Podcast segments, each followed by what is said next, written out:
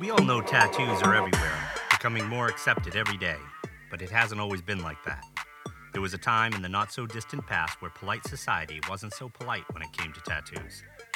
Which begs the question, what will the future bring for tattooing?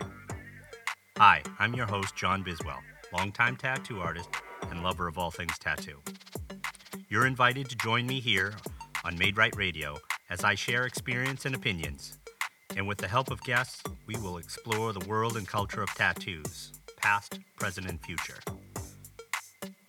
You can expect something different each week, from sharing influential artists and books that have moved us, to great conversations and viewpoints about tattooing that maybe you and I haven't even considered before.